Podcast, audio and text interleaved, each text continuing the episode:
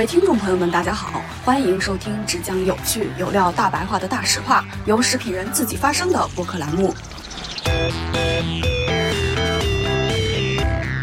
大家好，欢迎收听距离百年老字号还有九十九年的播客节目《大实话》，我是食品圈的大喇叭岳婉柔。本期节目的录制时间呢是十一月十二号，刚过了双十一啊，也不知道大家有没有买什么好吃的好玩的东西，或者有哪些新的发现，甚至呢有些东西，哎，明明去年还火在双十一的头牌榜单上，而今年就没了啊！这种案例欢迎多跟我们大家分享一下啊！啊，今天呢，我们很荣幸的邀请到了零一创投的合伙人于露，以及我们的老朋友 Hunter，我们想一起来和大家聊一聊消费品的零到一以及背后的供应链逻辑。两位嘉宾先帮我们打个招呼吧。好，大家好，我是零一创投的于露。然后零一创投呢是一家基于供应链逻辑在做早期投资的一家一家基金。然后我们主要做的都是天使投资。大家好，我是老朋友 Hunter。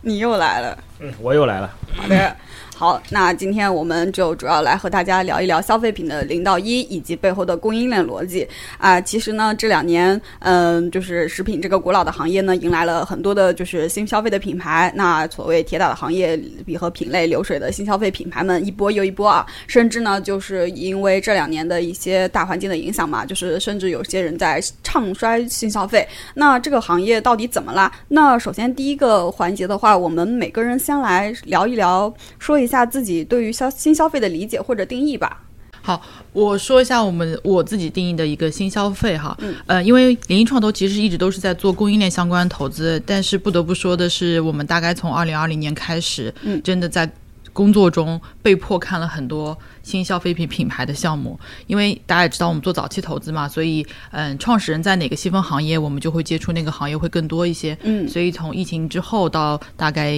去年的。二一年的年底吧，然后我们当时在陆陆续续的看了很多很多，不管是食品、呃美妆、快消一堆的新消费品牌，所以当时我就觉得整个新消费的定义就是，嗯，有一个团队新出来做了一个东西，他们想颠覆原本的大厂，比如说对着欧莱雅打，然后对着联合利华，然后对着卡夫，对着亨氏，然后我们想一个个品类去把他们去颠覆掉。大家讲的都是我是中国未来的叉叉大集团品牌的这么一个故事，都会有一些共性吧。就是他们的包装非常的年轻化，看上去都是做消费升级的东西，然后但是体量很小，可能大部分也都是在线上去做一个整体的棋盘，所以当时就会有一个比较模糊的新消费的定义，就是符合以上几个逻辑：一要挖一个大大公司的墙角，然后想做呃在在线上棋盘，然后要做一个消费升级，所以这是我们对新消费的一个定义。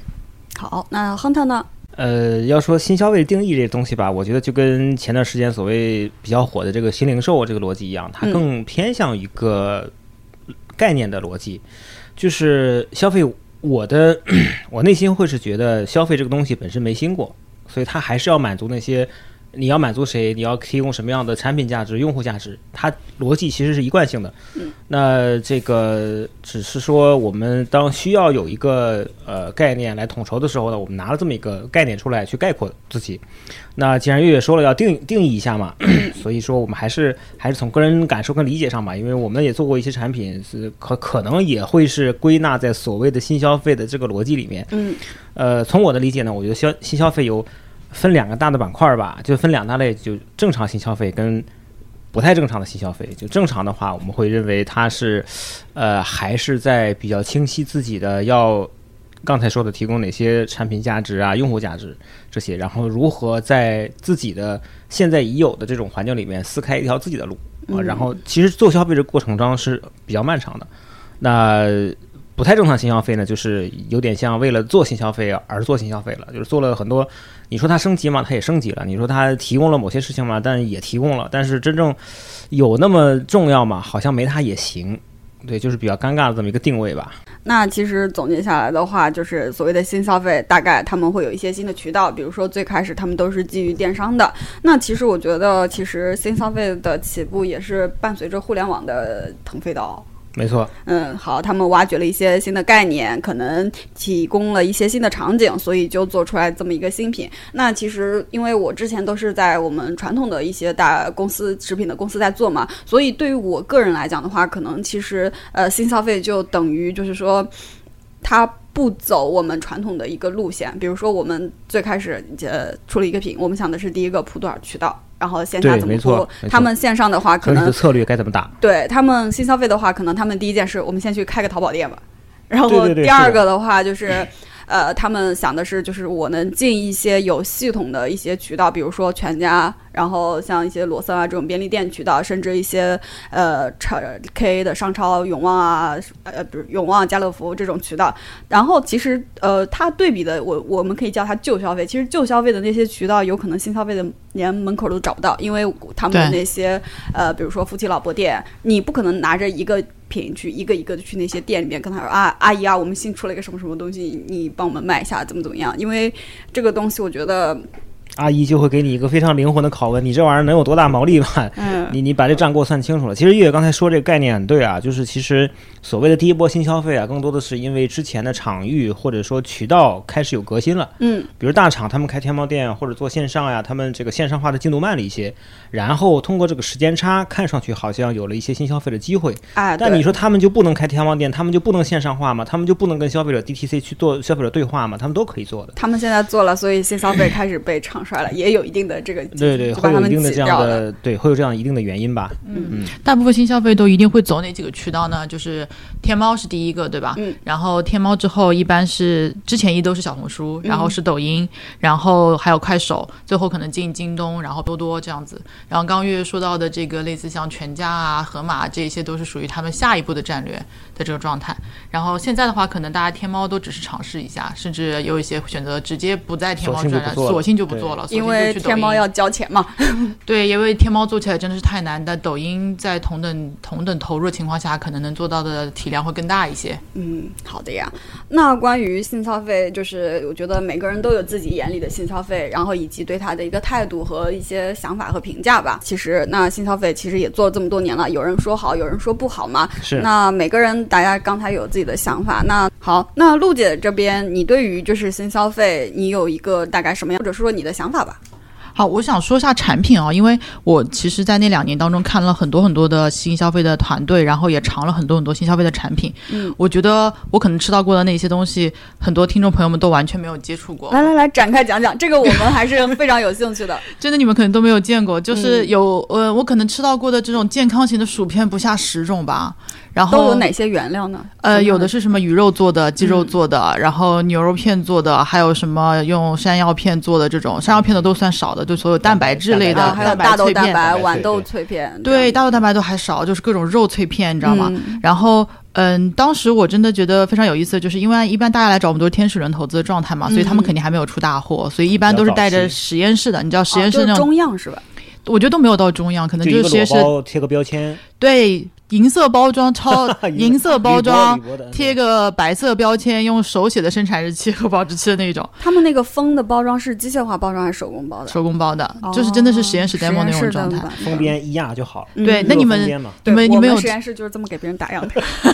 对，就是实验室封装。然后我会事后后会发现什么？就是我们一般都会在他们实验室来的时候，我们先尝一下。嗯。然后过段时间他们出了样了之后呢，在比如说在淘宝店你刷到了或天猫店你刷到，你就再去买一下。嗯。那这个 demo 跟产最后出的我们。买到那东西，那味道可以差非常非常多。然后，而且我发现，包括我们自己投的一些团队也是啊，就是在第一批的产品上，经常会有各种各样不稳定的原情况。就我拿一个例子，就是我们当时有吃过一个类似蛋白质升级的这种薯片形式的，就嗯，它的撒粉是非常不均匀的。就一袋里面，你会吃到有的就颜色，你都肉眼可见的粉撒特别密集，然后一袋另外一片就是基本没有。然后你两边一起吃的时候，你觉得吃了两个东西，一个咸死，一个就淡死，然后就很奇怪。然后还有就是。嗯，还有就是，我其实，在那个过程有很好玩的地方，就在于我尝了好多好多所谓的原浆。就我第一次知道说，原来这个呃椰子原浆是可椰汁原浆是可以这么新鲜好喝且带有香气的。但是等到我后来买他们家大样之后，又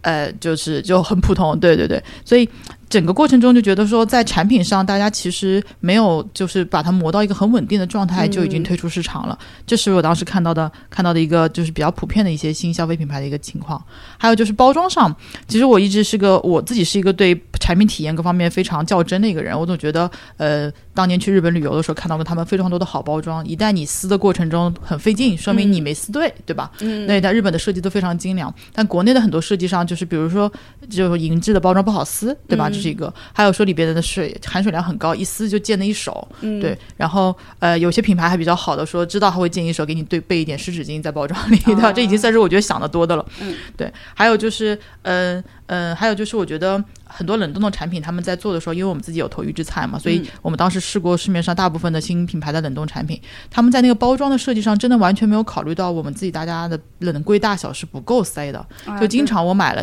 一一套回来，比如说直播间买了一套回来。就你往那边一堆好了，我整个冰箱就完全被占满。我不知道他们是不是为了这样抢占我冰箱，让我不能买其他家的东西。但是这个真的非常对我来说非常不便利。对，是的，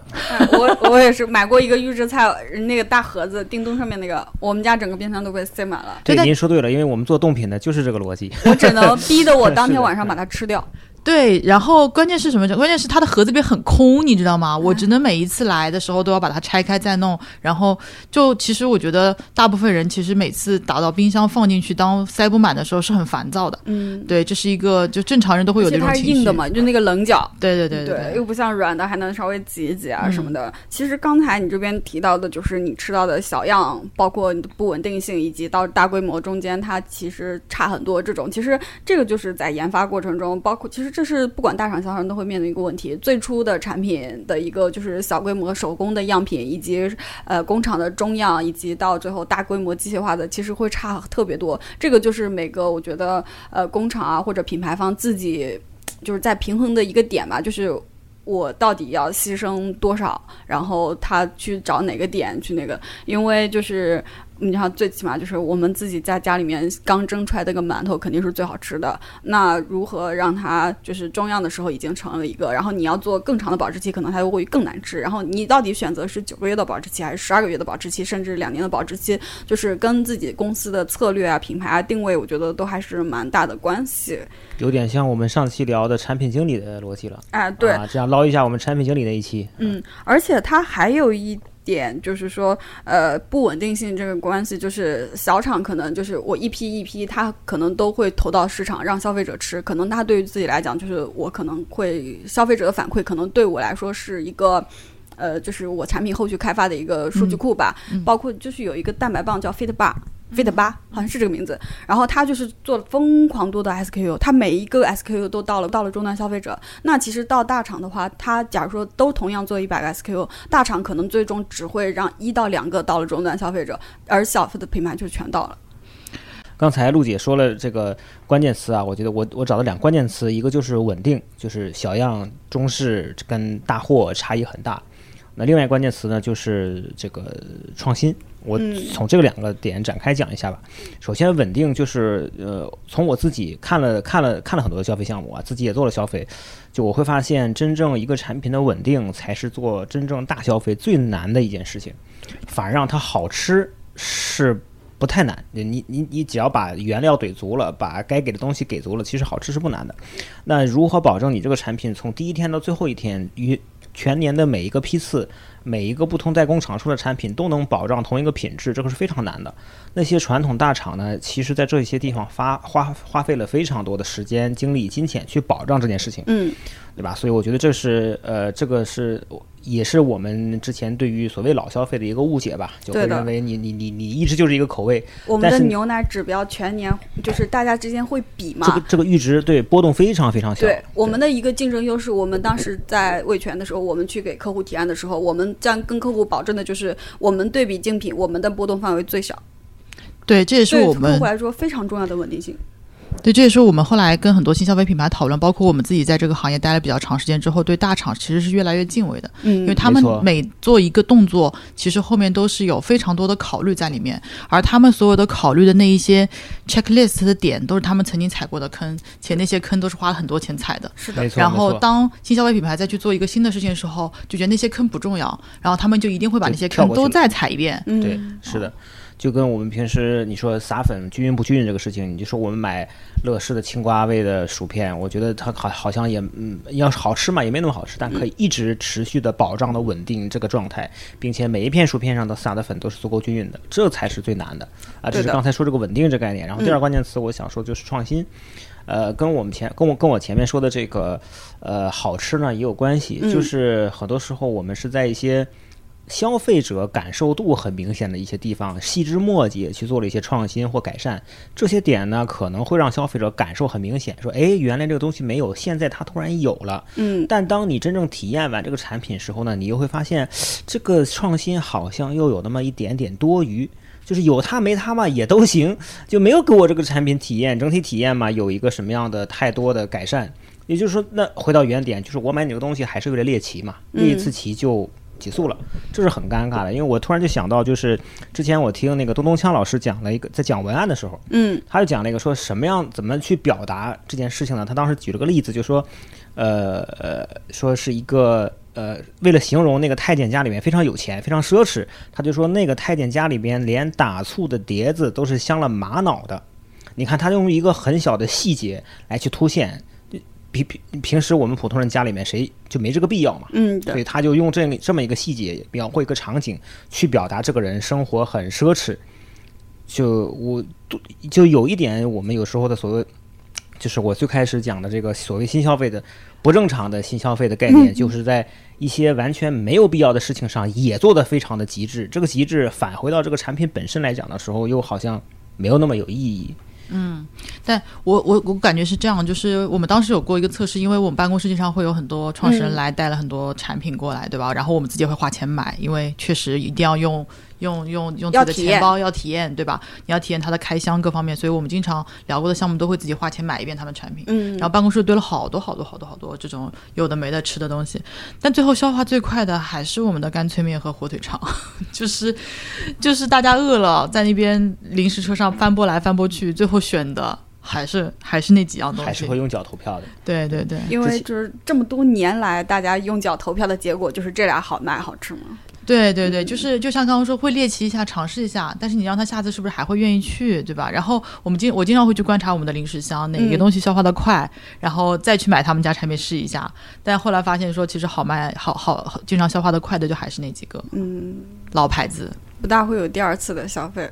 嗯，就是在健康食品这一块，比如说像 Fit 八也好像薄荷也好，还有其实我觉得他们有些时候逻辑是不一样的。Fit 八是一个从零开始网做的一个新品牌，它为了测试市场，所以那段时间其实是有几个逻辑是叠加了去影响那一代的创业者的。一个是当时的 Relax，因为 Relax 当时也是投放了一堆各种各样的口味，最后测出来了，比如说什么绿豆沙呀什么的那几个口比较好，然后开始怼着那几个好好好研发，这是一种互联网的迭代逻辑。还有一个就是流量收割逻辑，就是我有那么多流量，其实我也是拿我的所有。流量去看哪一个有可能产，就是就是就是我的转化率更高。嗯，所以当时其实，在那一波且那一波刚开始消费起量，很多人愿意投的时候，资本是愿意在这件事情上花钱的。就是说，相当于这样，我会比我投的那个消费团队会比原本传统的团队，他有更快的时间找到那个最好的爆品，然后去来做这件事情。嗯，但我想说的是什么呢？就是我觉得在产品研发环节，不管是大厂小厂，都会遇到这样的问题。但我们看了那么多团队之后，发现有的团队是真的很认真的在做这个事儿。我举个小。例子啊，我当时见到过一个老外团队做，嗯，你觉得老外跟中国的供应链沟通应该够费劲了吧？但他吃的那款产品，当时给我们尝的时候，是难得我们全团队尝完都说，哎，眼前一亮，觉得各方面都很都很怎么说呢？很复合的一个口味，但是很很融合。反正那小哥其实后来我们去问他说你怎么把这个产品慢慢调的？首先第一他他当时呃对肉棒这个产品非常有感觉对吧？然后他花了很多很多时间去沟通去调一个个地方来弄，所以哪怕他当时也是个很小事的一个状态，但那个产品给我们感觉它成熟度是很高的。所以在研发这个环节上，我觉得就是时间是不是花到位了？就是你是不是自己真的把这件事情看看好？但我们当时聊过好多团队，我知道他们是不得已，但是他们也是略微在研发这个时间点上，因为研发很慢嘛，对吧？所以他们到最后可能会有迭代烂倒逼的情况的时候，就在最后那个时间点上会做一些妥协，就没事儿，我先铺出去再说，先先看市场反馈再说，就没有把这个产品做得非常非常好。但这样的情况下导致了大家很多的产品其实都非常同质化。嗯，对的。因为大厂的话，就是对于他来讲，他是就说难听一点，他的底线比较高嘛，他不太允许自己的产品有太大的失落点，这这样子的。好的呀。就刚才我们说，就刚才陆姐说的这个，直接通过快速迭代去测试消费者方法，就是这也我觉得也是跟最近新消费有新的。但是 DTC 渠道有关系，就是它比如可以通过线上直接触达消费者。嗯，你像它如果是传统品牌，我如果新建我一堆 SKU，我要铺线下，我要进渠道，我条码费、入场费，我一个条码一个钱，对我一根条码交这么多钱呢，我可不可能拿十个、拿一百个的？所以他们可能把大量的沟通、学习、测验、研发成本留在自己的后端了。嗯，这个我觉得会导导致两种大家对于所谓的新老消费的误解，就会认为新消费更善于创新，老消费更因循守旧。其实并不完全是这样的啊，对，很多老消费的研发兜里面装了一堆各种大量的各种各样的什么配方产品，它只在这里放着，它只是在等待什么时候更适合这个时机去推这个事情。是的。对对，这是后来我们也就是一边一边看项目一边在想的一个问题，就是新消费品牌到底有哪些点真的能让大家记住？嗯，就像刚刚亨特说，他们在某一个小点上去做做改进，然后其实这个点选的到底对不对，其实是因人而异的，因为每个创始人都会有个执念。就比如说我对产品体验很执念，如果我去做一个创业，我肯定会在产品体验上的分分角角都好。但是到底有多少直男能体验到我的我的这个用心良苦，对吧？其实没有，很难说。对对，我就想起他刚才说那个没必要的那个，有一个果汁的一个牌。子就是应该就是今年夏天的新品牌，叫果汁到了。然后它那个它那个创新，就当然除了品牌比本身的创新，零卡糖啊之类的，它那个在终端第一视觉的创新，就是它那个盖子上面加了个帽子，就一个大硅胶头的那个，又大又笨。哦，那硅胶那个哦，嗯对。然后我买了四罐回去，我家里面多了四个硅胶的这个大套子。你说我扔掉吧，好像放在那边有一个像个小公仔，还挺可爱的。你说放在那边吧，我还得给它擦灰，就觉得就就像他说的，很没有必要。那就是其实说，那刚才聊了一些新消费，包括你陆姐这边看的很多项目，确实就是有些他们确实没有做好。那陆姐这边对于他们为什么没有做好，有一大概是一个什么样？就是你觉得他们是什么样的原因呢？我觉得里面分两趴啊，有一趴呢，创始人呢确实有一些有一些着急吧，就是因为当时其实二零二零年疫情之后是一波突然之间涌现，然后你说哪一个在做过市场、做过品牌或者是在新消费行业里面从事过的人，没有一个做品牌的梦呢？我感觉那个事情在大家心里已经埋了很久了，嗯，所以有一些资源和能力的人会立马出来做这件事儿，嗯，所以在这个过程中，他们其实呃。整个的进度都是赶得很着急的，就是我得几个月之内把大货做出来，对吧？然后我要开始推向市场，推向市场之后，时间节点非常重要。我要赶六幺八，我要赶双十一，对吧？我们问项目的时候也会问你，预计今年六幺八你销量多少？你双十一预计销量多少？你准备什么时候上大上大直播？这些问题都会问。那在不同的。交流过程中，这些东西会莫名其妙的变成他们的一种压力和他们要赶的那个 deadline，所以在这个过程中，他们就不管是主动还是被动的，都会去都会去去牺牲一些什么。嗯，但那个过程中最容易被牺牲掉的就是对产品某些点上的一些精益求精的东西。嗯，然后而且大部分人以前都是没有在这个行业从事过的，所以你说供应链什么的，他们也是可能是找到某个东西的背标，找到那个厂，然后可能他跑了十个厂，跑了十个厂和一百个厂和五百个厂完全是两个完全是两个概念。所以在这个环节上，我觉得。大家不管是主动的，或者是不在意，或者是被动的，都没有在这个点上做得非常好。还有就是，我觉得其实呃，启动资金也是很有关系的。就有一些有一些东西真的是花钱需要花钱慢慢磨出来的。对，那那作为当时的那个状态，其实大家能拿到启动资金，可能也就是千万级别，已经算是多的了。所以对他们的第一批大货出来，到他们能开始往一些渠道去铺，然后或者是迭代两三轮产品，其实这个资金量也不是完全够。嗯，是的。那所以大部分在产品打磨上面就变成了差不多先生。对对对，所以当时我们在看项目的时候，一开始的时候就是，对，我觉得作为投资人也经过几个阶段。一开始我听到大家讲我怎么在小红书上种草，叭叭叭怎么讲，就每家都有一个种草特别厉害的地方。然后怎么在抖音上做，他会跟你讲的很细，说哎，抖音这个片子应该怎么拍。然后都会刚开始听到这些东西的时候，我们还挺兴奋的，觉得说哇，这个真的是红利抓住了，特别好。你看这个量，对吧？平地起高楼啊，ROI 这么好。到后来的时候，我们就发现说，我们会更多的去问他们你在供应链上。做了些什么样的事情？嗯，然后呃，这个过程中我就在判断他们有没有向供应链低头，就有些什么供应链碰到的问题，他们是怎么解决的？是通过寻找更多的供应链，还是找关系，还是找到合适的人、靠谱的人？怎么样？怎么去把这个问题攻克掉？因为需求这个事情是个短期的，但是你要放大这个需求，一定是看供给端你是不是做的足够好，你找那个供应链是不是足够稳定，或者是有好几个 backup。对，所以后来我们在慢慢判断的时候，就把供应链这件事情放得很重。但所以这个过程中，我们也就越来越多的筛掉了很多项目。嗯，就能不能把供应链跑顺，然后能不能在这个现有的供应链里面找出自己的差异化，其实都还挺重要的。是的，是的。就刚才接着陆姐说的这个，呃，这个不得已啊，就其实很多创始人本质上就是一路在做选择题嘛。嗯，你要是。假设所有的其他的外部环境都不变的话，其实这个事儿就做起来很会很简单。但这里面会有不断的各种各样的外外界压力，促使你不断的调整自己方向。嗯，你要去在短期目标跟长期目标之间去选择那个平衡。就比如我们刚才说的这个时间节点这个问题，你说，比如我们说那个雀巢一八九五年开始成立，对吧？他做的第一天就是把这个。奶粉稍微改进了一下，那他不需要纠结六幺八还是双十一，他不需要被这些外部的太多力量去赶在某一个时间节点把 ROI 拉上去，把数据做得好看，才去拿下的融资。嗯，所以我觉得更像是只有在那个状态下，就是你只有靠产品打磨才能把自己的品牌打出来的那个时代，才有可能回到真正的去塌下心来去做产品的。逻辑就是我们讲的这些，并不是说新消费啊，为了拿融资就怎么怎么样，就是这这个不是个问题，这也不是个坏处，这是他们必然要面临的现实问题。嗯，你如果在这个阶段没上车，那可能就是完全另外一番景象了。嗯，对，所以我觉得在这种有大量的外部压力的时候呢，就是会让自己的动作会出现变形，因为你必然要做出一些让步嘛。那其实其实大家最初的初心还是想把一个东西做好的。然后我今天早上路上的时候看到一篇小红书，把我笑死了，让我特别有共鸣。千万不要去创业公司做品牌。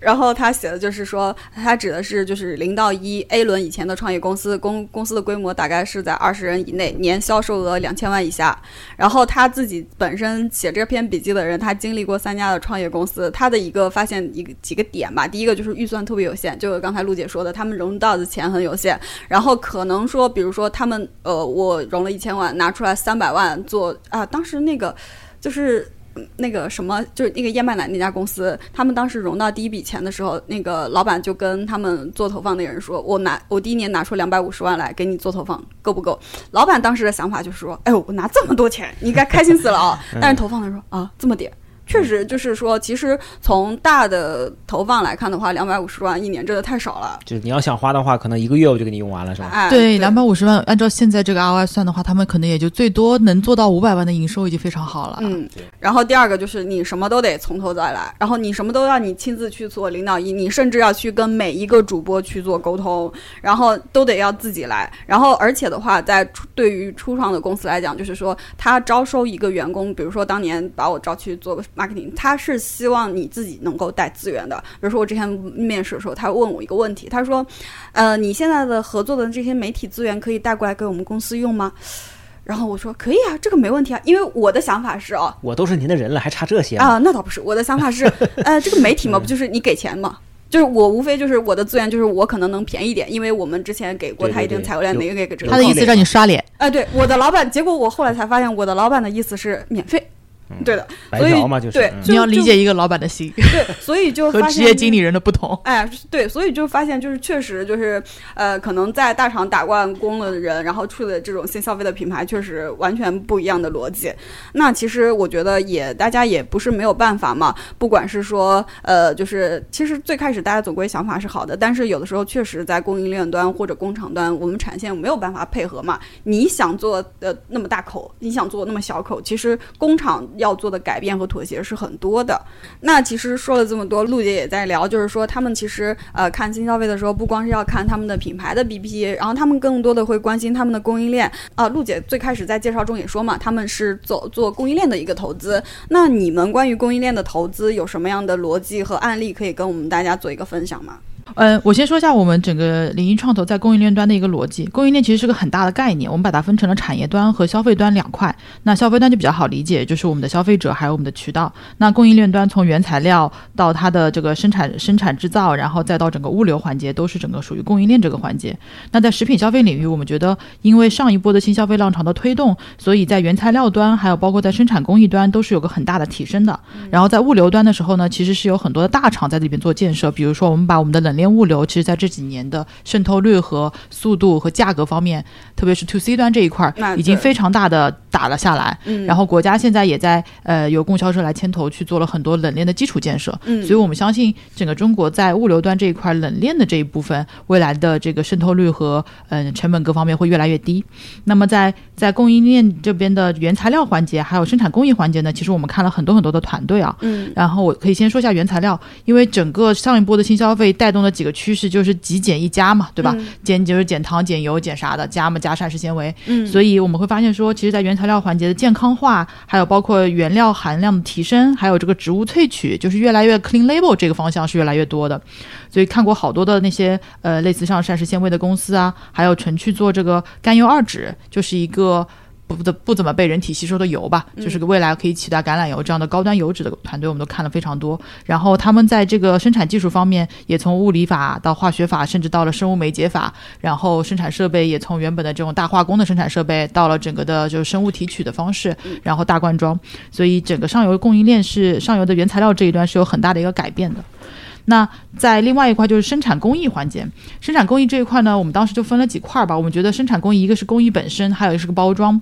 嗯，工艺本身的话，我们现在可以看到，因为国家的一些标准啊，各方面已经让，比如说我们的防腐剂的添加量各方面有了很多的很多的改很多的规定。嗯，所以像烘焙领域，应该最近又出了个新的规定，说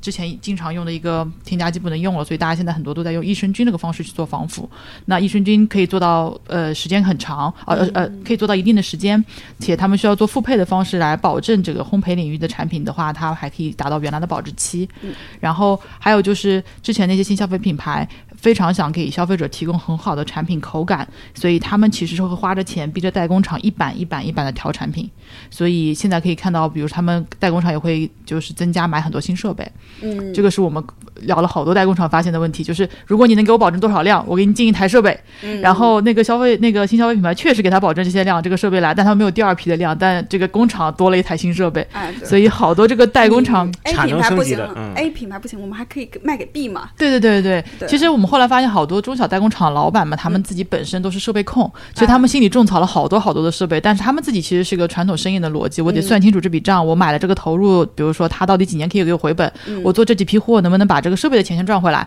所以他们就一直在等着谁想做，我就去把那个设备进了。然后这一波新消费品牌确实让确实让代工厂的老板们进了很多新设备，这是我知道的一个事儿。成片巧克力。就是那个有一个品牌叫馋馋小嘴还是馋小小什么东西，他们看到韩国这个卖很好，他们就是之前卖的就是进口韩国的做，然后他们想国产化，然后逼着那个恒美进了一台这个设备，然后把这条产能给做出来，然后成美呃这个做出来之后，还把它同时卖给了另外一家公司，然后那个公司现在把这个做到了巧克力制品品类目的第一名，天猫对。对，产业升级了。对，因为整个整个生产设备其实它就是生产力啊，大家想是不是这个问题？就当年其实那一波类似像冷冻食品起来的时候，当时就是谁能融到钱，搞到设备扩大生产，他们就成了行业的头部，对吧？其实这一步依旧是这样的一个原因，就是我有什么样的好设备，好设备通常带了好工艺，好工艺带了好品质和好口感，所以那帮中小工厂就在干这个事儿，就是当有人来跟我要的时候。我就我我就来进一台设备，然后还有一些比较有钱的工厂，比如说我知道像上海某一些类似国企一样的工厂，他们知道看到哎气泡水很好，现在调制酒很好，气泡酒也很好，啪。几千万下去啊，知道是哪家了？建了一条新产线，就是为了要做这个调制酒，对吧？然后，然后我会发现说，这一波其实，在生产工艺环节是把很多的生产设备，就是这个生产力提升了。嗯，还有就是包装，包装在这一波新消费品牌里边占的角色实在是太重要太重要了。大家希望是便捷的包装、小的包装，甚至是包装的封装设备。那，嗯，现在我们也发现说，其实，在包装环节，我们跟日本还是有很大差距的。嗯，所以他们现在会有很多新的产产品，把这个封口机做得更。好，然后呃，可以做独立包装，就像我们看到很多肉肠，可能你们现在买到的还是八根一装，对吧？嗯，但其实是会有一根一装的，然后一根一装的会卖得更好，所以很多工厂也会因为呃，这个新消费品牌的老板没有这个需求，所以他们也去升级了自己的设备。嗯，这是我们看到的一个一个前两年的一个行业里的变化。嗯。那个，我觉得这个，因为之之前我们也在融资嘛，也也也聊过几十家机构了，所以这方面我觉得，呃，因为跟陆姐认识也比较久了啊，这个零一零一确实是在看所谓这个供应链方面是看的比较深入的，嗯，因为之前我们聊的很多呢，他呃，大家例行只要问消费类项目嘛，例行都会问到说，哎，你们供应链做的怎么样？嗯，但其实我发现他们理解的供应链其实就是工厂。嗯，基本上都集中在这一个地方。就你工厂做的做做的怎么样呀？有没有什么呃特别的技术啊？这个技术掌握在谁手里呀？你们有没有什么独家供应协议啊？其实这个我觉得就路走窄了，就把这个整个供应链的概念反而给它变成了狭义供应链的逻辑了。嗯，其实整个就供应链链嘛，你肯定问题不能集中在一个点上，点就不是链了。那链的话，从比如刚才陆姐提到的，像从原料方、从设备、从工厂，甚至于因为我们做冷冻速速冻米面类目嘛，那对我来说的话，包括干线、零蛋、仓储物流、中转，这个 RDC 这些东西都是冷冻产品里面很重要的一个成本构成。嗯，所以如果我们要谈供应链的话，甚至可能我们要讲的内容会比单纯去讲产品、讲消费者洞察会内容板块会更大，因为这里面要拆，就光一个设备拆出来就可能讲很多。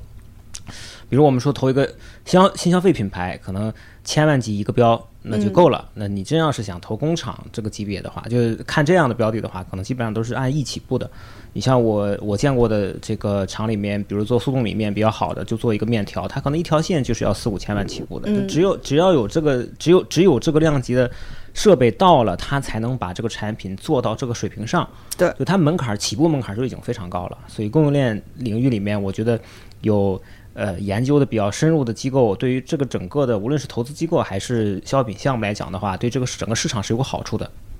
嗯，就是这个，呃，就讲到这个工艺设备和包装相关，我觉得是有一个明显的案例可以可以来提供给大家看的，就是整个的生产工艺和供应链这一块的升级都是被需求端带着走的。嗯，我们当时去扒了一下所有在中国已经上市的这些做设备生产的，就包装设备的这些公司，其实你去看他们的这个研发的方向，包括最近几年的这个增长的这个板块哈，有一个非常有意思的，就好几个共同点，就是有很多工厂其实都在做奶酪棒的这个。生产线和奶酪棒的生产设备，因为奶酪棒其实是一个中国原生出来的一个一个品类，它的形状也好，口味也好，干嘛也好，整个包装形态其实没有任何原本可以借鉴的东西，相当于是被需求端的所有品牌商要求改设备、改造设备，把原本的设备做一个新的设计和方案之后才出现的这样子一个就是包装设备的一个需求。嗯，所以因为有一些工厂呃配合度高，然后就一开始就把这个设备做出来之后，然后他们就开始慢慢切到各个品牌奶酪线，因为他们他们产品。也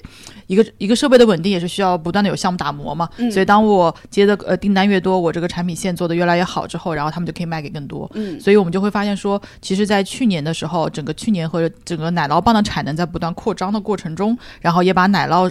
包装的这个产品线，就设备的产品线也带了起来。所以就可以发现说，其实这里边有好多点，就是需求端不断涨的过程中，它会倒逼着供应链端一定会有所提升的。我们现在看到的一个机会就是，国内其实整个食品工业化走的时间并不长哈，大家以为我原本以为很久了，没有，也就五六十年，五六十年是吧？嗯，但我们那时候也就这两年才飞速的飞速哎，是对，很明显。对，然后嗯呃，我我之前没有开始研究这一块的供应链的时候，有个误区，觉得中国的这个食品工业生产各方面应该都还已经很先进了。后来去看看别的行业。发现哎，食品行业很落后，再去看看别的国家，哎，我们国国家真落后，就是这种这种 gap 的感知是非常巨大到你就是体感能感受到那个状态。对，那现在在国内的供应链会看到什么问题呢？就是大家还是在一个工艺工艺完成度这个方面，就在工艺本身可能还没有做到像日本甚至美国这样的标准化甚至稳定性的状态。嗯，然后在这个自动化过程中，其实也没有做得很好，就是很多都是单体设备靠人在中间去做衔接。嗯，对。那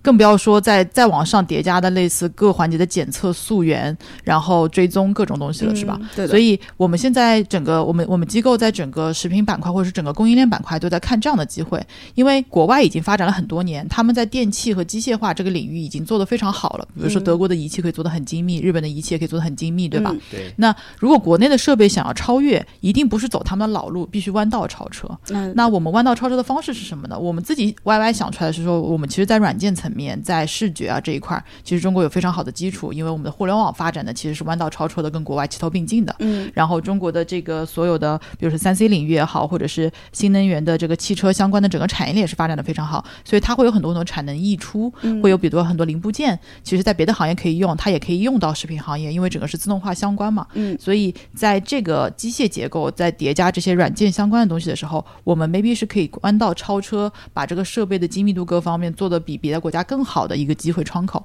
那它在各行各业都有可能会有应用，食品行业可能没有那么快，可能是在医药行业先用了，然后在别的行业用了之后，然后食品行业再开始跟进。但是一定会有这样的公司不断的出来，因为食品行业不管未来怎么变化，它永远都会留在中国。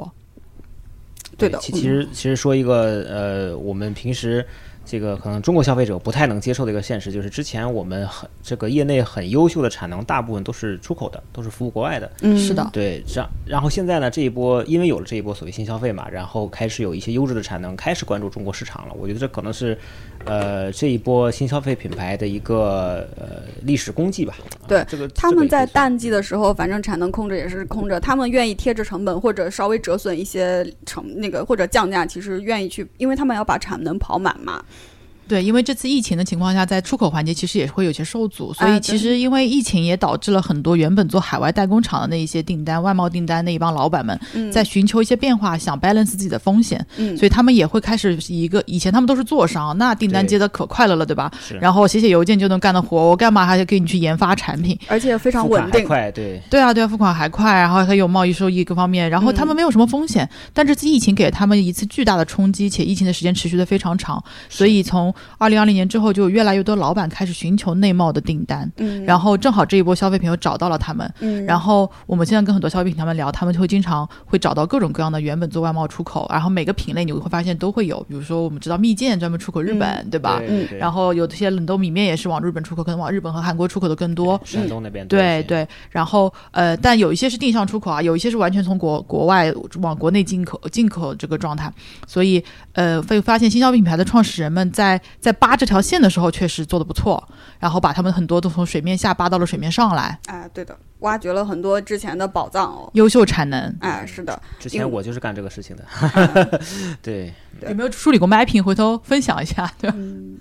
好呀，嗯，好的呀。那其实就是呃，我因为很多新消费，他们有一些更新的一些需求，我们的就是传统的工业也开始一些通过一些柔性生产的方式，然后去适配更小的一些订单，然后呃，就是也促进了我们整个的那个。然后那回到产业，其实我们的大厂也在突破和尝试，就是这几年，就是我先抛个砖吧。呃，就是那个，就是我们知道的，就是每日黑巧这几年很火嘛，但其实总归每日黑巧能卖了多少，其实这个他们的库存压力啊，等等等等，这个情况我就也也没有就是做多大的一个量吧。那其实每日黑巧对于整个食品的一个包括细分到糖巧的一个领域的话，其实它最大的一个贡献就是在于它教育了黑巧这个市场。我记得前一段时间那个我接到了某个糖巧大品牌的一个 HR 给我打电话，他说他问我第一个问题是你怎么看糖巧市场？我直接回答两个字：衰退。确实，糖巧市场整个都在衰退，因为大家现在追求更健康嘛。那糖巧确实不是很健康，然后他们就做了那个，后来就是，但是每日黑巧呢就把黑巧这个概念给教育起来，所以我们看到这几年叫巧克力的头牌，像德芙，他们也在做黑巧，然后甚至跟奈雪联名去做一些黑巧包的 QQ 糖哦，然后像德芙从巧克力卖到了巧克力制品、威化圈、芝士脆，甚至薄脆饼干，还有冰淇淋。然后甚其中这个薄脆饼干其实挺有意思这个品类其实是最开始在山姆很火的。那然后当时我们就是有一些客户是来找我们做的，然后的话就是你像像那个。德芙它就很快的出了这个品嘛，其实我觉得它并不是说我新品研发的路径有多快，而是说它很早就在储备了这个品，它才能到达这个路径。甚至今年像梦龙也出了百分之八十的可可的黑巧版本，呃卖的还很不错哦。而且像最近的话，像那个费列罗也开始布局了它的那个黑巧版的那个费列罗中国区总经理马成儒说过一句话，他说：“我们意识到黑巧克力爱好者不一定会买费列罗，是因为我们之前没有销售黑巧口味的产品。”就有没有感觉到就是那种大厂的那种气势，霸气？对的，非常听到就觉得瑟瑟发抖。哎，对的，我是以为你接了费罗商单呢，要带货了是吗？呃，因为我们当时话是播客，没有没有画面。我补充一个背景，就是陆姐请了我们一份这个费列罗的这个新品，我们现在正在一边吃一边播这个事情啊。嗯，而且费列罗，你有没有发现他没有做百分之百的黑巧，他做的是百分之三个梯度吧？那个盒子哪儿去了？八十六十五和五十，跟正常的黑巧差不多。其实哎挺少有完全做百分之一百，因为那个真的是太小众了。对的，因为百分之百的黑巧的话，就是固固体固体巧固体中药嘛，真的很难吃。所以你像大这种费列罗这种体量的公司，它一般还是会去在平衡点上面，它知道好吃才是可以卖得动的嘛。那这两位这边关于就是大厂的一些零到一的新品，有什么还可以想分享的吗？哎，我想说一下，就是因为我们自己投了预制菜的团队哈，嗯所以在大厂的在预制菜这个板块上有没有做什么样的事情，我们其实一直都比较关注。嗯这个过程中，我们其实看到所有的冷冻公司、冷冻的上市公司也好，或者是还未上市的一些大厂也好，都有出预制菜这个这个产品线。嗯那我核心想说一下是，安井真的是一家我非常尊敬和敬佩的公司啊。嗯就我觉得他们每一个步骤都很对，当然行里边有的说他们就非常烧钱啊，怎么怎么地，有的没的、啊，特别有钱，每个每个牌面的条码费都买啊，怎么样？但有钱买啊，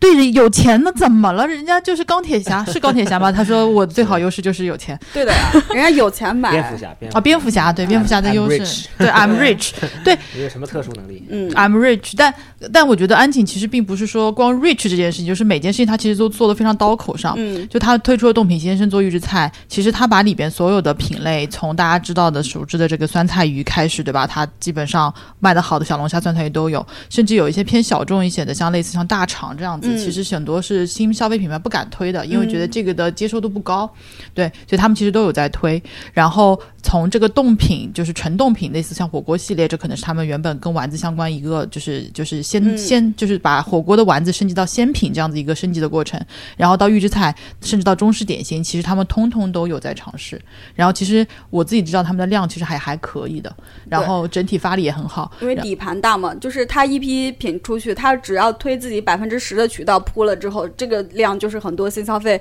的想都不敢想的量。对，然后然后他们其实也可以从他们最近财报开始看到，他们不断的往上游去走，去走嗯原材料这个端。所以我觉得安井是把这个预制菜的核心要做成什么产什么类型想明白的，就是预制菜。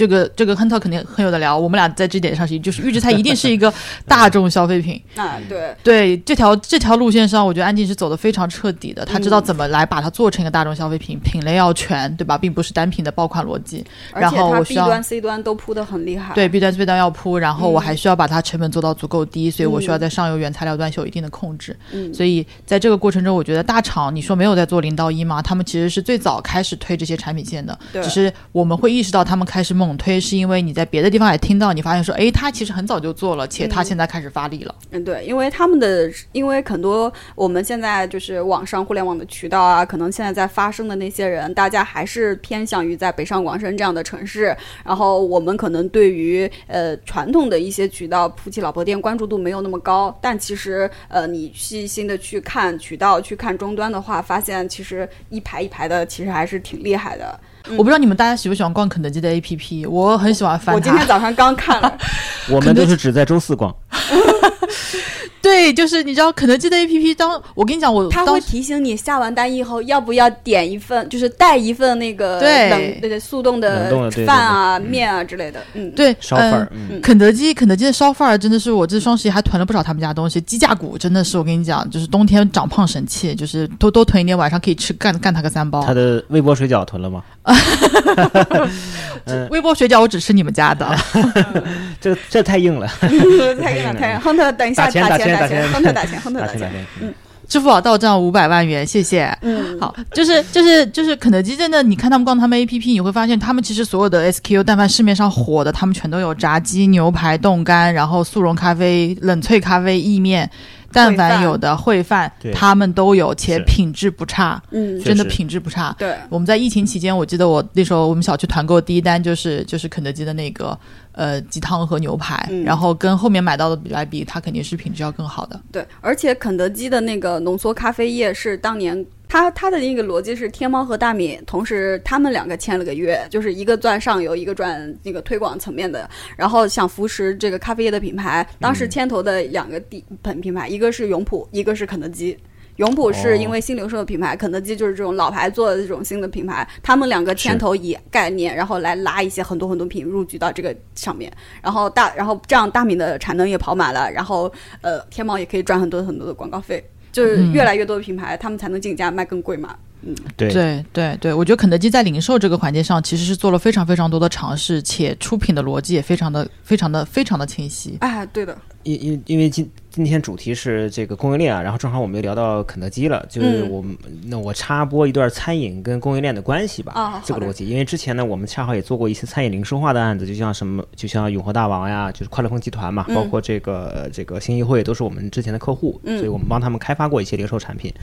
就在这个逻辑里面呢，其实我们就很多人之前在投面馆的时候都在想找到中国的肯德中国的麦当劳，嗯，对吧？就其实真正我们现在中国服务餐饮的这种供应链能力，其实还远远达不到美国的水平。呃，他想找的中国的麦当劳是对标麦当劳的哪些？呃，你像麦当劳现在在美国至少几万家门店嘛，对，而且是直直营体系哦，你加盟的我们先不算嘛，对吧？呃，这个就在这个逻辑里面，我们真正把直营门店的配送率啊，这这里我插一个概念，就是配送率这个逻辑。之前呢，很多像比如重庆火锅品牌，它的门店配送率就是有哪些是我中央。工厂统一配送到你门店，你门店是必须要用这个东西的。嗯，像一般的重庆呃，这个有一些重庆火锅的品牌只能做到百分之二十几，就我八成的东西是门店是自采的，那这个时候你的品质很难很很肯定很难去保证统一嘛。嗯，那我的配送率越高，所有的门店执行我统一标准的水平就越高嘛。这时候我能实现的集约的，无论是呃工厂还是配送效率也会更高。所以我们在这个链的过程当中，就还没有形成这种高度集约化。那最终，最终让终端的餐饮能去实现几万家的连锁，其实很多连锁还是连而不锁嘛。嗯，就其实餐饮的这种供应链的标准化程度、体量，跟食品端差异还是很很大的。因为，因为我正好把两个都做了啊。我自己，我自己创业开过，做过做过餐馆，我开过店，然后自己也做过食品。嗯，对，因为这两端我是都真正跑到上游去看过的。嗯，这两个差异，呃，呃，确实是非常大。就接着刚才陆姐说的这个，我们一个共识啊，就是，呃，消费品是分大众消费品跟小众消费品的。那这个就是我自己实践当中啊做了这么一个分类，就是它呃我们之前会认大众小众，就是你看你这个金额绝对金额大小嘛。其实我觉得这两个品类，这两个大的类目是满足的消费者的核心诉求是不一样的。嗯，你满足了哪一类核心诉求，你就把自己归在了某一个哪一个类别里面。这个其实是有一种主动跟被动双向选择的逻辑的。嗯，比如如果说我做大众消费品，那我的核心就是要满足更多人的最基础的需求，我的。基数要一定要够大，我是满足金字塔塔基的那部分人群的。嗯，那这个时候呢，你就不能特别的有个性，你必须把控制自己的整体的毛利，你不能赚太多额外的钱，你要把真正这个产品铺到足够多的地方。那这个时候呢，你的灵活性、创新性相对来讲是被受限、是受限制的。你应该去提供更稳定的、更广泛的、相对少的产品线的产品，比如我们常见的像。比如雀巢咖啡啊，比如农夫山泉啊，比如可口可乐呀，像这些，其实你会发现它没有太多太多作妖作妖的东西的。那它一直是保持一个产品非常恒定的稳品质，嗯，去输出的。那大众消费品的核心就是要给消费者提供信任。就是我任何时候买你的时候，依旧是你能提供到这个品质，咱们两个双方是有预期的，嗯，有这种感觉，跟你认识一个人很久，你会对这个人的行为有预期，嗯，这种预期感和信任感是大众消费品。品牌应该去提供的，嗯，这是大众。那小众呢？其实核心就是猎奇，嗯，我的特性就是我满足一小一小波人，就是满足，对，就是我我就是满足金字塔塔尖那那一部分人的，大部分人不喜欢我，这是我正常的，这是在我计划内的。老娘不想被那些妖样贱货喜欢。对，就我的我的成长过程当中，天然也不想去服务那些塔基的人。嗯，对，这是两个呃完全。相反的逻辑，就你不能又做大众又做小众。嗯，其实我们之前很多新消费做的一件事情，就是先从小众开始，先从大众的类目里面开始往小众方向拔。嗯啊，但如果你的核心是通过猎奇或者说一些新奇特的东西去获取了消费者，啊，这个可以起盘，嗯起盘是没问题的，但你还是要终究归在你是做大众消费品还是小众消费品。如果你在一个大众消费品的类目里面去提供了小众消费品的价值，嗯那这个是会自己会是很难的一件事情，嗯因为你始终靠你你没有品沉淀下来嘛，嗯，对你。就一直靠不断的创新，每一个创新都是有成本的呀。哎，那我发现其实乐纯就是一个很好的例子，就是他就是做大品类里面的小创新。他从最开始做很贵的酸奶，然后他最后扩 SKU 的时候，他不是在做酸奶的 SKU，他是在做各种品类。比如说他后来做了面包，做了代餐粉，做了咖啡液，他都做的是这个品类里面的一种很小众的需求，很贵的那种需求。对，这可能也是一种方式，就是你嗯不断的拉自己的产品线，嗯但这会让自己非常累。嗯，对。你对你在管理这么多 SKU 这么多类而目的时候，且它是跨品类的。对啊，你在市场、你在渠道、你在终端、你在消费者心智当中是很难形成一个点去打透的。嗯我们之前很多机构都在想啊，你要把这个品类做透、做透，做一个品类做透，这是非常难的一件事情。你没个十年、二十年，其实是很难实现的。嗯，那其实像后来的卡诗和简爱，它就是变成了一个酸奶的品牌，然后去聚焦酸奶里面我的中高端线，我的各个横向、中对对向的线，然后这样的话，其实反而它自己。供应链也会好做一点，然后它的品牌在消费者中的认知也会更清晰一点。是的，是的。比如像之前我们喜欢说，比如呃，拉美说自己说，我们之前都是吃普通的这个五到八块钱的这个呃方便面，那现在我是十五到十八的。嗯其实是之前因为我们方便面这个类目里面顶天了就是五到八，嗯是因为没有更好的，所以之前那些吃有一部分消费人群吃。普通的泡面是因为他们没有更好的选择，嗯你出现了只是把他们之前那个选择给满足了而已。那之前这帮人也是不吃五到八的方便面的，他可能直接点外卖了。嗯所以并不是说之前吃五到八方便面的人现在升级到十五到十八了，之前吃五块五到八块那些人，他们还是在吃五到八块钱。对，这个塔就是我从塔基升到塔腰的时候，这个这个难度是很大的，你很难通过一个产品或者一个品牌去满足整个金字塔所有人的需求，这是不可能的。嗯好的，我我其实很认真去查过大众消费品的定义啊，嗯在百度词条上，你你回头可以再 check 一下。嗯 我当我记得当时是这样子嗯，它是文明社会的生活必需品，啊，想一想必需品，必需品。衣食住行。对，想要预制菜是不是文明生活？我定义的文明生活是啥？就是做饭时间越来越少。嗯你现在如果去个山里面干，对吧？就是从洗菜开始，摘菜开始，周游世界。对你做了一天做两顿饭，一天就过去了。嗯然后晚上如果没有电，你就睡觉吧，对吧？就是就是当年不文明的状态，或者是原始社会的状态，其实大家就是在为三顿饭忙碌，甚至为两顿饭忙碌。对的，文明社会的标志就是做饭时间越来越少，嗯所以说这个就是大众消费是文明社会这个必生活必需品啊。然后日常生活的消费品，还有最关键的是普通老百姓都能消费得起的商品。那具体的普通老百姓的定义是什么？中国的十亿人口能消费得起的商品才是大众消费品。嗯当时为什么觉得预制菜有符合这几个所有的属性啊？倒推过来看，就是它其实是一个生鲜类的升级嘛，嗯对吧？让生鲜让做饭的时间变得越来越短，所以它其实符合很多大众消费品需要完成的特质。嗯但它现在还不是一个大众消费品，核心原因就是因为它现在还不足够便宜到所有的老百姓们都消费得起。嗯，所以我当时的一个逻辑就是大众，呃，预制菜是可以变成一个大众消费品的。嗯那这个需要整个行业一起努力，嗯比如说在源头上把原材料做的更便宜，原材料的各个环节，然后耗损做的更小，嗯。然后生产工艺过程中人员涉足更少，把毛利把毛利拉起来，然后把整个的价格打下来，嗯才有可能让它成为一个大众消费品。嗯，其实我觉得可能更多的也是一个时间点的问题，一个是就是市场阶段到底要不要接受这个品了。那我觉得预制菜如果放到八十年代，我爸妈肯定不觉得这是个东西，对吧绝？对不可能。哎，对对的啊，就是出去吃饭，对，嗯这是不可能的事情。那其实还有一个时间的积累，就是我们上游，其实这就是工厂供应链端要解决的问题。接着刚才月月说这个这个时间节点这个问题啊，嗯其实我觉得现在做大众消费品是有历史机遇的。嗯。啊，因为我们做任何产品一定是在一个大的经济周期跟循环里面去做事情嘛。那之前我的我是觉得上一代新消费是有一点可惜的，就此时此刻中国现在的产能状态是有机会诞生大众消费品的，是有这个历史契机的。嗯对，非常对，因为产能真的非常非常的过剩，且非常的细分，对的好的不好的都能找到供应商。哎，关键是你有没有花时间和精力去找。嗯，我们能做出来一毛钱的辣条，也能做出来一百块钱的辣条，就看你要买什么样的辣条，看你卖多少钱。对，因为这个之前之前相当于在日在这个呃，我们有另外一个业务跟日本相关比较多嘛，所以去日本也比较多，所以看日本的整个的消费跟产品，尤其吃的相关嘛，看的看的刻意多了一些。其实就说，呃，如果同样的时间节点，我们现在在日本去做一个呃速冻米面之类的消费品品牌，是几乎没机会的。就它的，如果说你品牌在中间嘛，你的上游是供应链端，你的下游是渠道端，在日本市场里面，你的供应链端就已经高度集中了，已经已经很寡头化了，就是有日冷呀、未知素啊这几个已经占住了。那渠道端呢，也就是有七幺幺啊、罗森啊、全家啊也都已经卡完了，永旺啊、吉之岛啊这些，它两头都已经卡死了。你中间在一个品牌方想诞生出来是没有土壤。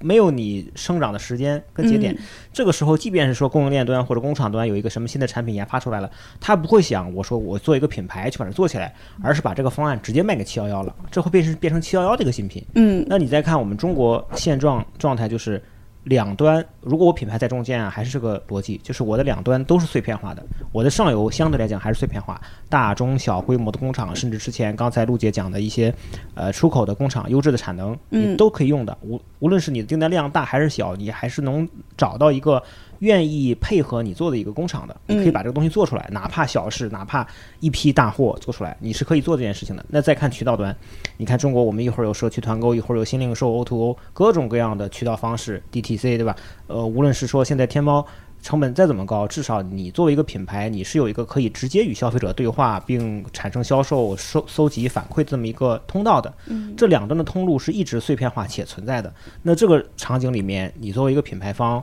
还是有诞生的机会的，所以如果在这样一个历史机遇里面，我们直接一头扎进了小众消费品这个逻辑里面，我觉得是很可惜的。因为我有另外一家公司，就是做很小众的这个类目的。这个小众类目的问题就是它可能毛利相对比较高，嗯，但天花板也很低。你就服务这么塔塔尖那么一丢丢人嘛？那你在这一个里面想做好，其实是比较难的。那我们刚才说大众小众，就是我们不用这个绝对值销售额的绝绝对值来去。衡量嘛，就比如说刚才月月提到的爱马仕，那这种品牌它还是服务塔尖的人群嘛，它就满足那一小群人的需求，所以大部分人的想的需求它是不 care 的。那这种我们依旧给它定位在小众消费品的逻辑里面，因为它满足的并不是你的基础需求，你不是为了买一个包而买爱马仕，你是为了买那个标，嗯，对吧？那既然有这个标的话，那你说我们能不能再复刻，说再把一个小众消费品做到这么大的规模呢？啊，可能我们也真的得成立一八一八七几年成立，可能才有这种，才有这种逻辑能够跑到今天。嗯，好的。就是我们前面讲了这么多大众跟小众消费品嘛，我觉得这个并不是说呃大就是好，小就是不好。嗯。呃，无论是大众还是小众，都有自己生存的目的跟意义嘛。比如，我就想服务一小群人，或者说把我的对某一个品类的核心主张，把我对于这个产品这个类目的理解，以及我认为它应该改变的核心点，去奉献给大家。嗯啊，那我只要能实现这一点，我觉得这个品牌依旧是一个很优秀的品牌，啊，能有自己的价值的。其实，那我们刚才说了一个是大众消费品，可能去满足基础需求，啊，我可能买水饺就是湾仔码头，我买习惯了，对吧？那那他给我提供的信任就够了。但是我依旧会有日常会有一些吃一些新鲜的东西啊，去猎一些奇啊，这其实反而会是我们生活当中消费的过程当中一些多姿多彩的事情。那为什么我觉得消费做消费会很性感啊？就是你的产品。还没有这么形容过女孩子啊！啊，对啊，这个看来没有女朋友是活该。就是你看消费品性感，看女孩子不性感。是天天两眼冒光的时候，就是逛超市的时候。啊，对的，对，所以是为什么说做消费会很性感？就是当你一个产品会被消费者理解，然后你会找到同路人的时候，会找到有些人会认为哦，你这个点改的非常好，那种认可的时候，你的成就感是非常高的啊。然后其实。小众跟大众也是在不断的这个过程当中去循环转换的。那有很多大众消费品牌当年出来的时候也也是很小众，也是满足了一小波嘛。那可能随着时间的推移，随着消费群体的变化，随着它自己产品的迭代，随着自己成本的降低，它逐渐的就蜕变成了呃，对，就变升级成了一个大众消费品。嗯，对，所以这是一个相互交互的过程。我觉得并不是说一定先用某一个逻辑去把自己框死。嗯，那无论是从大众开始还是小众开始。都是一个消费品成长的历史的周期吧，嗯，我觉得服务好自己要服务的那群人嘛。哎，这刚才说到大众小众的时候，我想起了两个品牌的 slogan，一个品牌的 slogan 叫“守护亿万人的健康”，然后还有一个是我只想服务好十万个人，这是两个级别的一个。然后我就想一下，要说一下是哪两家吗？哦，亿万人的健康是艾兰德。就是它是中国最大的保健品出口商嘛。然后你想，人口现在哪有亿万嘛？所以他像想做的可能就是一个百年甚至 N 年呃甚至几百年的这种品牌。对。然后你像那个十万人的健康，它可能就是我这一代人，我这十万个用户，我把这十万个人服务好。就是每个人群和每个品牌，它都有自己的价值和自己要做的事情嘛。我觉得，呃。只要老板把这件事想好，然后去瞄着这个东西做，我觉得总归还是有机会的吧。对，做品牌就是取舍嘛，你这个核心战略还是要知道自己不做什么，自己的边界跟界限感在哪里。嗯，好的，我在我我在想说两点啊，我觉得。大家为什么这个时间点上会有很多去越做越小众？嗯，这跟现在大家的厂也有关系。嗯，因为大家现在起盘的厂很多都是电商，电商就是个非常适合拿小钱在电商里面投精准人群获得收益的这么一个过程。啊，然后如果说比如说像现在抖音各方面的会让大家有就是比如说他一开始投放比如十万块钱得到了比如说三十万的回报这样子一比三的 ROI，会让大家会有个错觉说哎其实我是可以持续投的。嗯，所以他们就会在那个点上去做到很极致，但他们很快见到天花板之后就立马不知道接下来下一步。该做什么了？嗯，如果一开始奔着一个小众消费品去做，有可能翻动力就是一个小众消费品。嗯，但是如果一开始你是奔着一个大众消费品的大逻辑去做的时候，其实你就不会在营销端上花这么多时间。你知道他要做到的就是在供应链端上把成本做到足够便宜，因为够便宜就会有足够多的人买。就拼多多香的这个道理，便宜就是香的这个道理，全世界都通用。是的，是的，好的呀。尤其你又是满足一个大众基础消费时候，这个时候你的本来的市场天花板就会非常高。嗯，对对，但无非是很多新消费品牌在初期的时候，他们做不到便宜。所以这就回到我们刚刚说的，他们其实，在很多选择里面做妥协，因为他们做不到便宜，又希望自己有销量，所以他们做了一个更高的价格，为了让自己的营销成本、成本各方面都能 cover，然后能有销量。所以他们不管是主动还是被动，都会选择到那个路径上去做，这是一个还挺挺死循环的事情。对，多多少少有一点不得不做了这些创新的感觉。对对。好，那今天我们聊了这么多，那其实我们说了很多零到一，也了解聊聊了很多关于供应链的一些呃发展。那对于品牌方来讲，零到一就够了吗？目前的话，对于他们来讲的话，还有哪些困困境，或者是说可以破局的点呢？那陆姐这边，嗯，好的，好，嗯，对。我觉得，如果说大家来找我们了，找投资方了，拿了钱了，零到一是肯定不够的。我们只是说零到一陪你陪跑一下，当然希望你从一到十，十到一百，然后最后带着我们上市敲钟，对吧？我可以买个爱马仕，然后去陪着一起敲钟，然后再长长见识，拍个好看的照片。但但是就是如果到拿到了拿投资的状态，我觉得零到一是肯定不够的。这个是很多创始人得想明白的一个事儿。其实消费品其实是有两种选择的，就是一个是你做成一个你自己喜欢的品牌，你可以就服务跟你一类的人。你想做个素食，你就做素食。你想做一个代餐粉，你想做个健身人群就做健身人群，你服务好这一些人，也是你为这个社会创造了些什么。嗯，那如果你想好要拿投资这件事情，其实大家更希望他是奔着大众消费品去服务更多的十亿人，甚至全世界这么多的人这样的一个一个一个方向的，所以零到一肯定是不够的。那。把一开始把产品做好是第一个环节，产品做好了才会有渠道，把渠道铺好，然后最后才会到品牌，这是一个不断循环的和不断上升的过程，且对创始人的能力挑战要求各方面是非常高，对一个人的综合能力的要求是非常高的一件事情。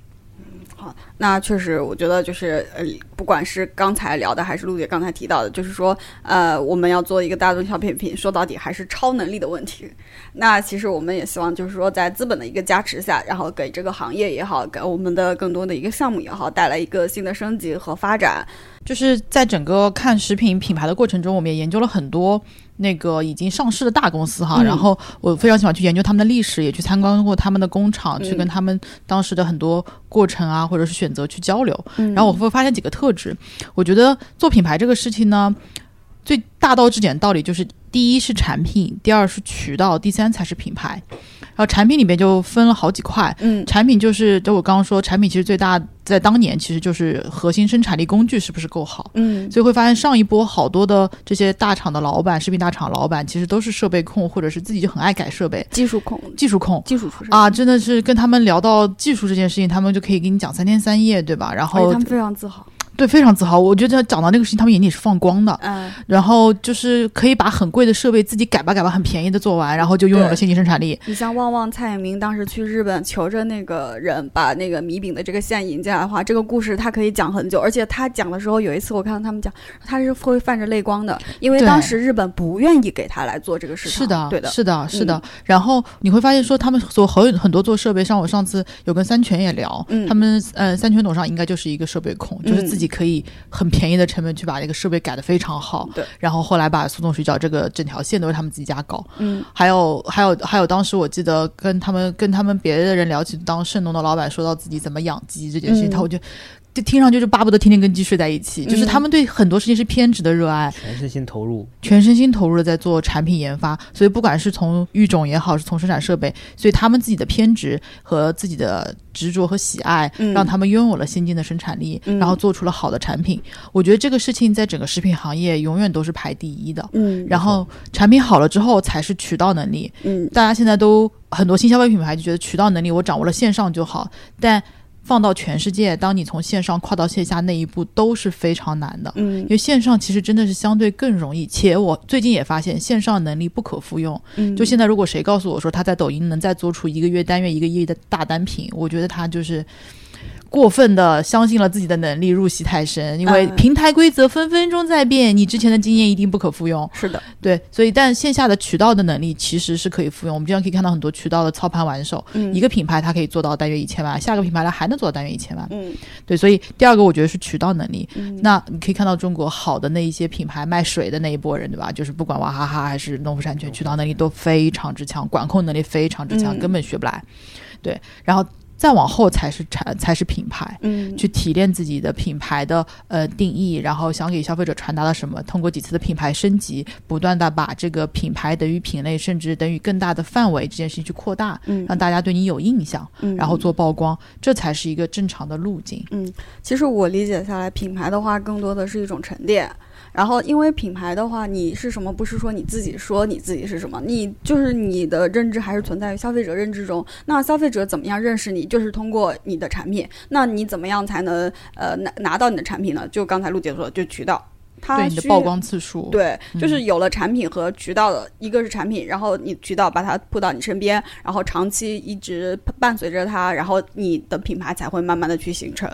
接着陆姐刚才说的这个呃食品消费品，尤其食品这个路径问题啊，我觉得有几个我自己的洞察，就是首先虽然说我们现在中国的电商啊，DTC 这个逻辑是很发达的，嗯，那它给我们提供了一些优势，或者说如果当年抓住淘宝、天猫淘品牌吧，那一代起来的也已经比较好了。那我觉得后来有个比较明显的变化，就是抖音的出现，嗯，就字节的算法是很强的，嗯，那它甚至于在因为认认识一些做。这个朋友嘛，他们会发现，他甚至于他在自己的算法里面都会放一些 REDM 代码在里面，就是他的，我觉得字节或者抖音的出现，就代表着就是你很难已经薅到平台的羊毛了。互联网的流量已经红利已经没有了嘛？嗯，那这个时候它的迭代速度一定是比你快的。你今天发现一个投放的一个小技巧，可能明天就没有了。对的，这个复用性就是刚才陆姐说的，这个复用性会会很差。但是你说，比如我在家乐福可以卖到 PSD 多少，对吧？那我只要把这个，那我是通过真真正正通过自己产品的，能够才能实现的。因为我就是一个产品摆在了冻柜里，摆在了货架上。那靠什么让来让消费者选择？这些事其实都是硬功夫来实现的。然后呃线线下产品去推广的话，比线上也要有很多呃固定的门槛在那里。哦，不是，你刚才说线下这个，我就想起来，我最开始在第一家的时候，新希望我们那个就是做 KA 渠道的那个总那个营销副总，然后给我们做培训的时候，他们会给我们讲超市的那个黄金三角。以及货架你摆的时候的那个层，然后包括你的视觉。当时我们那个老板把就是我们一批产品上市嘛，然后我老板把我领到货架上，他说：“你看这个品。”我说：“好丑啊。”他说：“但是它是一个绿色的大绿色块，然后在你整个的一个货架上，你只能看到它。”对的，其实这个还是很重要的。这个就是货线下的逻辑，线上的话可能就是你只要掏钱，你就可以把硬把你的产品推给消费者。但消费者如果不点赞的话，我可以选择，哎，我现在就很喜欢选那个，点开不喜欢不感兴趣。你真是很很 picky 很 picky 的消费者，真的是我我觉得是我我很讨厌被互联网就是硬那个把我放到那个简来猜我，不要来猜老娘对喜，欢我。很讨厌他把我放到那个信息茧房里面，所以我就是遇到我喜欢的，我可能不会点赞，但是我遇到我不喜欢的，我一定会去点，我不感兴趣，哇哦，因为我觉得划过去可能互联网没有那么敏感，知道我不喜欢它，但是我如果点了不喜欢，我希望他再也不要给我推荐这个东西了。对，我觉得线下的很多的这种渠道的推广逻辑啊，其实是已经是被沉淀出方法论的。嗯，但沉淀出方法论之后，大家其实并做不到，对的，你进不去。进不去，这是第一点。进去了之后，你突破不了原本人家已经做的很极致的状态，你想不出，就像可能颜色就只有好用的颜色就只有六个，嗯，然后六个的变形的十八个已经被别人都用完了，你的哎第十九个 就是用不了，对吧？你就是你没有办法，你总不见得说我全部放透明包装，或者是我变成自己隐形，你玩不出花来。嗯，但但是这一些的所有的 know how 和技巧，就是需要大家是不断去打磨，一遍遍的试。嗯，但我觉得互联网上，因为我们大家以前都是从互联网投资出身啊，互联网好的地方就在于说它确实速度很快，能让大家知道。嗯，但有可能很多方法论并没有形成的情况下，它已经特别是抖音，刚刚刚刚亨特也说，就是抖音出来之后，这个算法不断迭代，你会发现说你的方法论还没有沉淀，嗯，它已经不好用了。对的，你如果不靠一套算法 anti 算法的方式，就像我们今天我们经常看个看个项目是什么，就是抖音的视频一般三天之后就没有效嘛，他们嗯通过一个算法 anti 出这个事情来之后，然后我通过混剪的方式，嗯，然后再出一条新的，其实成本没怎么增加，然后啪又开始有由于是它三天有效，你如果不再用算考算法去对抗算法，你是没有办法做到任何更高效的事情的。嗯，能打败魔法的只有魔法。对对嗯，对，所以我觉得就是线上这个事情，它一定有它的好处，但是现在这个状态下，已经不是人力和人脑可为去总结方法论，可能根本跟不上这样一个状态。嗯，刚才陆姐说的这个线上线下，其实我们现在国内消费品总额的话，线下跟线上基本上是八二开的。那你如果基本上把线下去放弃的话，你说我单纯做好线上嘛也行，但其实反而放弃了一个主阵地。对吧？就跟有些做咖啡的品牌总是说自己打败了雀巢呀，这种逻辑，这就是我我我自己划定一个战场啊，我在这个小战场里面打赢你。其实打赢一两个一一两场的战斗，跟打赢一场战争还是两个维度的事情的，差异分类主要只要足够细，总能有第一名。你就是这张椅子上最帅的盖。哎，对的，这这这里就是一个去年长椅都不行。嗯、哎，去年和今年大家不晒了。我记得前年、之前几年双十一零点开始，朋友圈全部都是各大品牌方“我是第一，我是第一，我是第一”，大家都是第一。那都是因，嗯，我们都有美好的未来，嗯，对，对，分类只要足够细，你就一定是第一啊。嗯，给自己给自己实在不行就给自己定一个创品类。造一个 创造一个赛道。对，我们当时跑过去看了好多工厂啊，甚至比如说现在，比如说大家非常知道黑鱼片的产量非常高，是吧？哎然后，但是其实黑鱼片的工厂里边的可能人工占比的要到百分之四十这么多，就很多环节都还是靠人工的。嗯然后我们就当时就非常震惊的说，因为看过很多海外的纪录片啊什么的，他们很多产品其实都是可以完全靠机器出来的。我就是那种对机器特别喜欢，看到东西一个一个一个一个按规律的这样出来，按规律的放进去，按规律的上到流水线。哎，机械化其实是很性对，那个声音真的是太好听了。嗯但在国内的食品工厂，其实你能看到这样的都是非常非常少的工厂。嗯然后大家都说我是要什么手做包啊，什么对吧？然后手工工艺啊，都都打在那个标签上，但其实真的非常非常的不稳定。手工没有国标，随便想写就写。我之前还专门问过研发，我说他们怎么还有手做汤圆啊？汤圆不都是机械吗？不是有手做的，有手做的嗯啊。这个我补充一点，就是汤圆跟元宵的区别，南方叫汤圆，北方叫元宵。做的方法不一样，对，一个是滚的，一个是包的。然后然后去去去在那个机器里面滚，让它嗯沾上那个糯米粉。嗯，然后这个汤圆，南方汤圆是跟包饺子一样包进去的，对的有个剂子把那个馅包起来，所以一般南方的汤圆的馅会更大。嗯，所以我当时在南方上班的时候，我们公司元宵节的活动是包汤圆。我当时？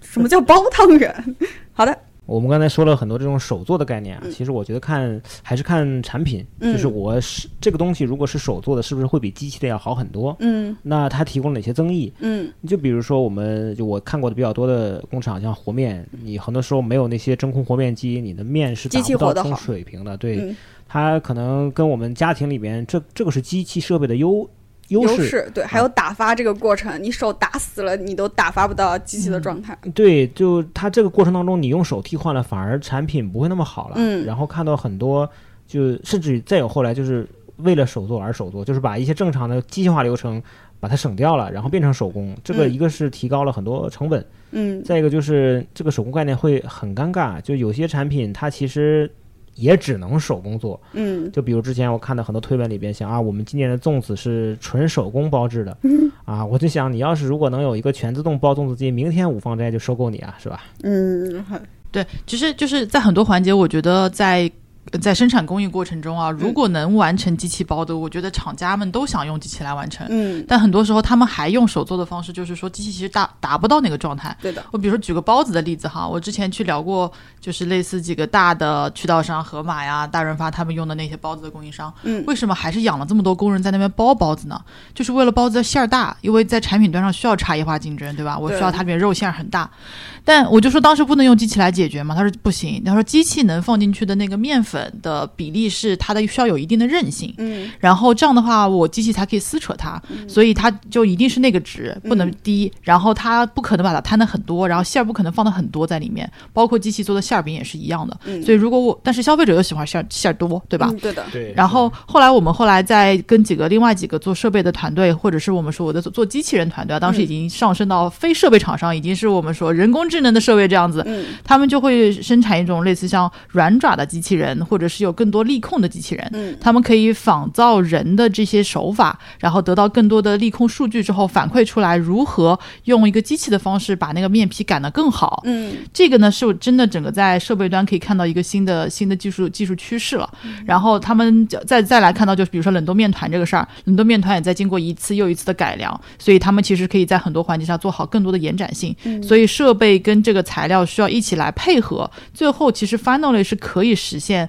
用机器也能包出大包子来这样子个事儿的。所以我们觉得这个是未来可期的一件事儿。嗯，而且就是可能有的时候大家要需要手工包的话，可能更多是让消费者餐饮喜欢的一种手段。像原记的饺子和大娘水饺，原记的你一进去看到一群小姐姐在那边包，然后大娘水饺就一看就是你会觉得原记的会更真实嘛。对，我觉得这是餐饮端上，其实，在前端展示环节，大家觉得有大厨师炒、有手工包是可以在前端有溢价的。嗯，但是零售端其实逻辑又不是又不一样，我们就回到大众消费品这个逻辑，其实它就是需要做到足够便宜的产品，让大家都用得起。嗯，其实越是能用机器生产的，越是可以把成本降低。嗯，然后你就可以受众更加广泛。嗯，所以这两个还是完全不同的概念。所以我觉得就是。呃，在零售端其实是尽量用机器来取代，然后做到跟手工端一样的效果。嗯，但是在餐饮端的时候，是尽量让手工端让消费者看到卖出更高的溢价。哎啊，更放心一点。因为零售端我们怎么卖都是在货架上，都是在冰柜里，所以我说我手包，对你又不可能把我这个工厂里的照片给人家贴上去，嗯对，这就很尴尬。所以其实大众消费品的逻辑一定是你想办法怎么卖便宜，嗯，这是大众的逻辑。这是第一个层级，第二个层级，如果说我能卖的便宜，我还能挣钱，嗯还有毛利，那这个就是很牛逼很。厉害的了。对对对，而且我觉得过多的人工掺杂在工业化中，其实越多的人工带来的不可控风险其实是越高的。嗯，对，是我们看过很多工厂，可能产值一年都几十个亿，但整个厂区里边可能就几十个人。对的。嗯，嗯而且现在疫情之后，其实看到这一次风控各方面，很多工厂都会被停工，各方面对吧？嗯所以其实很多工厂的老板们是有在往那个方向去努力的。嗯因为确实有人在，就有很多不确定的因素，整个封了，他们就没有办法获得他们的产能了。嗯，好的，好，那差不多。好，